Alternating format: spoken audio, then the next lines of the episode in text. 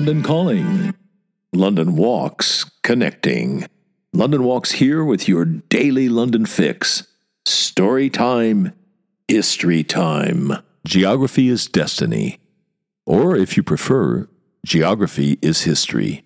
Today, September 2nd, is of course a hugely important day in London's history. That transformative event, the Great Fire of London, begins on this day, September 2nd, 1666. And yes, I know, as a historical event, it's been done to death. The books and scholarly and popular literature on the Fire of London, to say nothing of eyewitness contemporary accounts, would fill every fire station in London. So, is there anything that can be said about it that hasn't already been said a hundred times?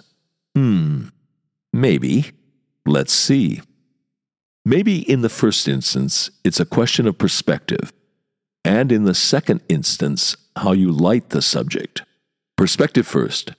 Let's pull back, way back. And the second approach, how we light the subject. Let's put our first spot on this idea. They were so unlucky with the fire of London. Back to perspective, let's get a bird's eye view of Restoration London the London of 1666. Get right up above it, several hundred feet in the air, and put the red dot on Pudding Lane. Pudding Lane, remember, is where the Fire of London begins. Now, what do you see about where the fire begins? What do you see about Pudding Lane? What you see is Pudding Lane is way over toward the eastern edge of the City of London. About 80% of London lies to the west of Pudding Lane. Now, back to that first spot we switched on. They were so unlucky. How is it they were unlucky? Here's how. The winds in this country normally blow out of the west and southwest, about 65 or 70% of the time. That explains a great deal about these British Isles. We were about 500 feet in the air, now I want you to get up to jetliner cruising altitude, 35,000 feet, and then still further up, up where the satellites graze. Now look down. See the British Isles? They're really far north, farther north than Maine or Minnesota, the northernmost of the lower 48 states. But here's the weird thing these British Isles are seriously far north but the climate is exceptionally mild. And look, for purposes of our argument, the heat wave we've just had is inadmissible as evidence. So, why is the climate here so mild? Has to do with the direction in which the world turns. The direction in which it turns means the winds predominantly blow out of the west and southwest, as I said, about 70% of the time. And there's another important factor. The other factor's the Gulf Stream. It comes sweeping across the Atlantic from the Caribbean, hooks up past the southwestern part of the British Isles. That bit down there, Cornwall, has the mildest climate in this country. Cornwall has surfing and palm trees, for heaven's sakes. So, yes, the Gulf Stream comes hooking up past Cornwall and sweeps up alongside the western side of these British Isles. That's Caribbean water. And then you've got those predominantly western and southwestern winds blowing in more or less the same direction as the Gulf Stream. What those winds do is blanket this country about 70% of the time with warm, wet Caribbean air. And incidentally, if you're a North American visitor to the UK, this geography Geography is destiny, remember, is the reason your flight back to Canada or the States will usually take longer and be a bit bumpier. You're flying into those headwinds 70% of the time. Coming in the other direction, coming to see us, coming from North America to London, the flight is quicker and smoother. You've got those tailwinds helping you along. Now let's take another satellite's eye view of the position of these British Isles. Let's look east. Big landmass, two conjoined continents, Europe and Asia. And here's the thing you don't have to live here very long before the penny drops. There'll be pellucidly clear winter days. The sun will be shining, the sky will be cobalt blue, and it's really nippy. Five degrees colder than it normally is. What's going on? Easy. The wind's blowing out of the quarter it doesn't normally blow out of. It's blowing out of the east, right out of the ice box of Siberia.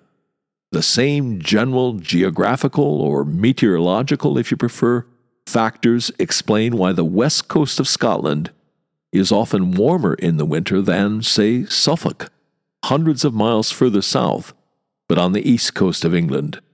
Look closely at your map of the British Isles. This island, Great Britain, is cantilevered out into the Atlantic Ocean. That bit of geography means the west coast of Scotland is right there, in the firing line of all that warm, wet Caribbean air. Suffolk, sure, it's a lot further south, hundreds of miles further south. But when there's an east wind, it's howling right out of Siberia, and you better put your long johns on if you go out for a walk in Suffolk or Norfolk. Okay, so we've sorted the latitude thing, and actually the longitude as well. We established right at the beginning that Pudding Lane, where the Great Fire of London begins, is almost all the way over, okay, 80% of the way over, toward the eastern edge of London. Enter that mischief maker, luck, also known as Sod's Law.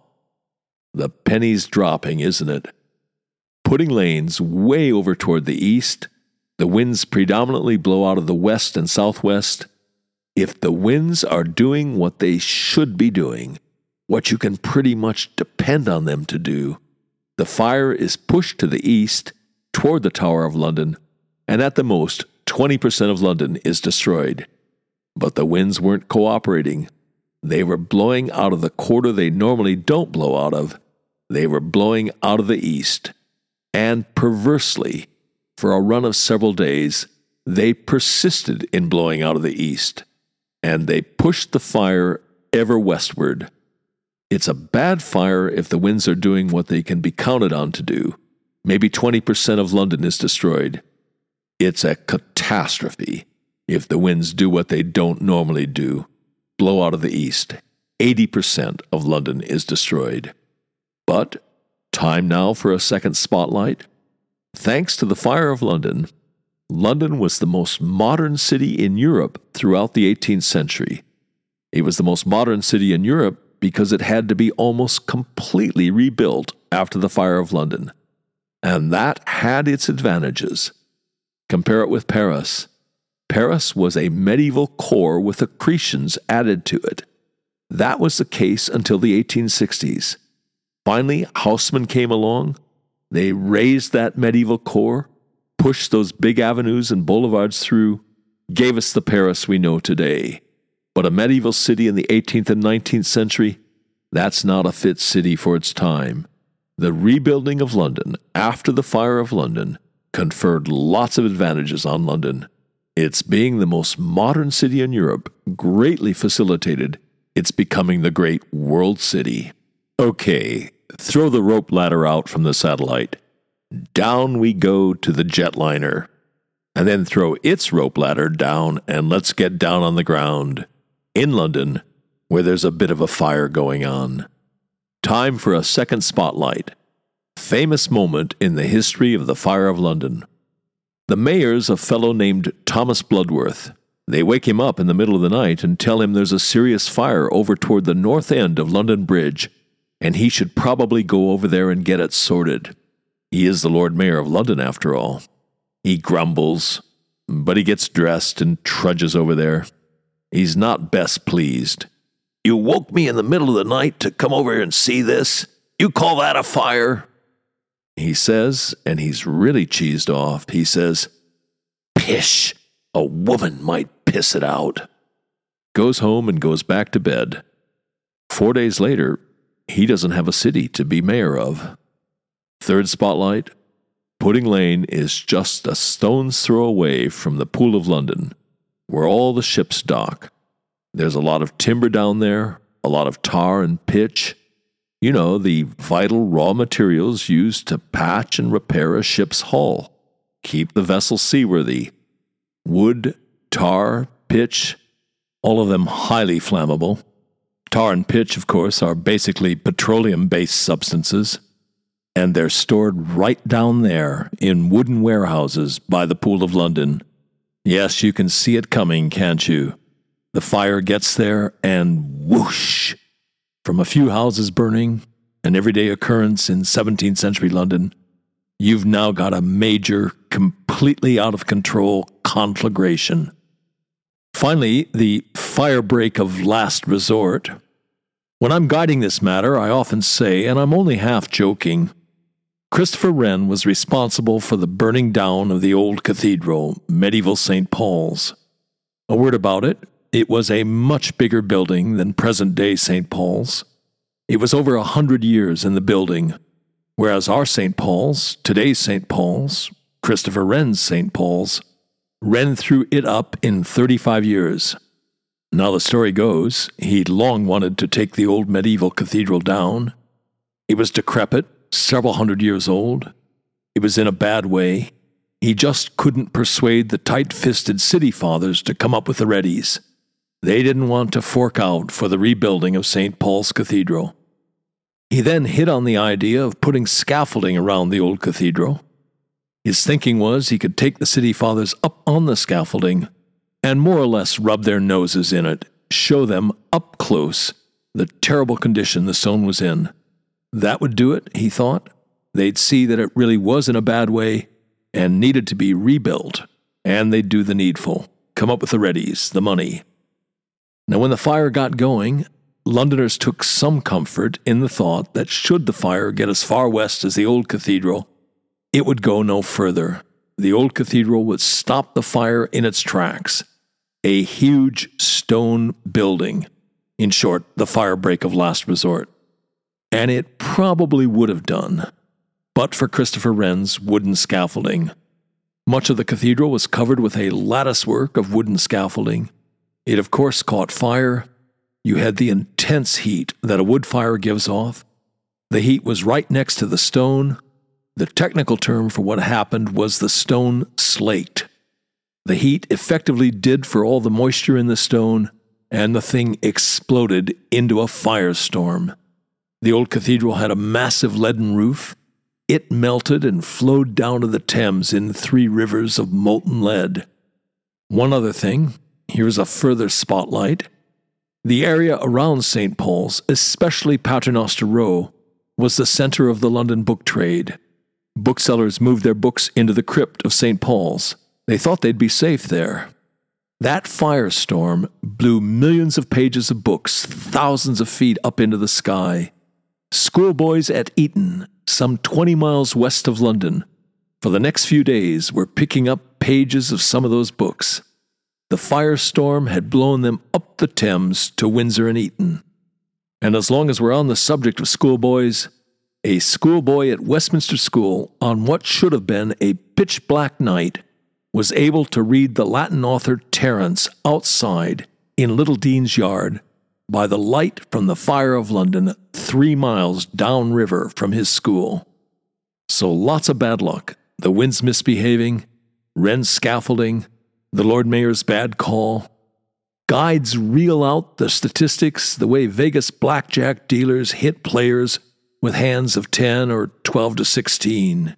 The 80% of London the Great Fire destroyed came to 436 acres, 13,200 houses, and 87 churches.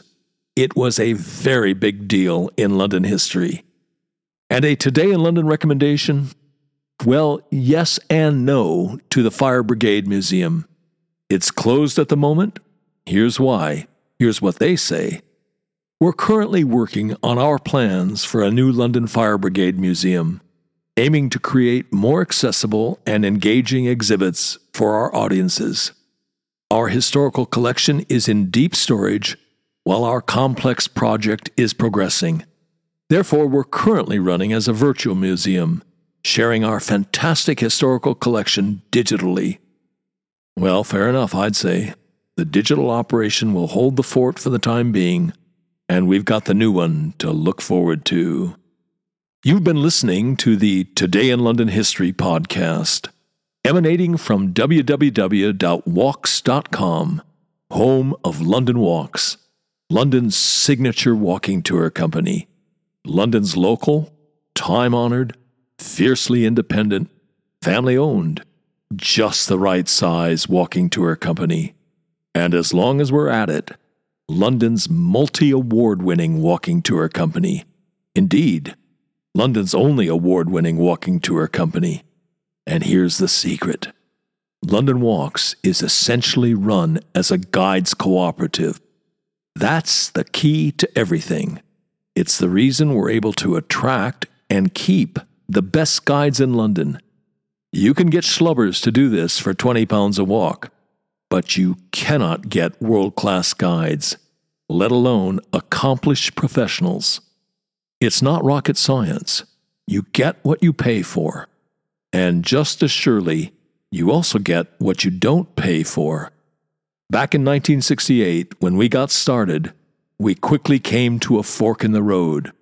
We had to answer a searching question Do we want to make the most money, or do we want to be the best walking tour company in the world? You want to make the most money, you go the schlubbers route. You want to be the best walking tour company in the world, you do whatever you have to do to attract and keep the best guides in London. You want them guiding for you, not for somebody else. Bears repeating the way we're structured, a guides cooperative, is the key to the whole operation. It's the reason for all those awards. It's the reason people who know Go with London Walks. It's the reason we've got a big following, a lively, loyal, discerning following. Quality attracts quality. It's the reason we're able, uniquely, to front our walks with accomplished, in many cases distinguished professionals barristers, doctors, geologists, museum curators, archaeologists, historians, criminal defense lawyers, Royal Shakespeare Company actors, a bevy of MVPs, Oscar winners, I call them, people who've won the Guide of the Year award. Well, you get the idea. As that travel writer famously put it, if this were a golf tournament, every name on the leaderboard would be a London Walks guide.